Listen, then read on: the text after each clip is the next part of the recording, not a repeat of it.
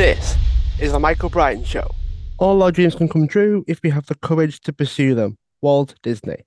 Having courage is so important. It helps you take risks, it helps you do things that you wouldn't normally do if you didn't have the courage.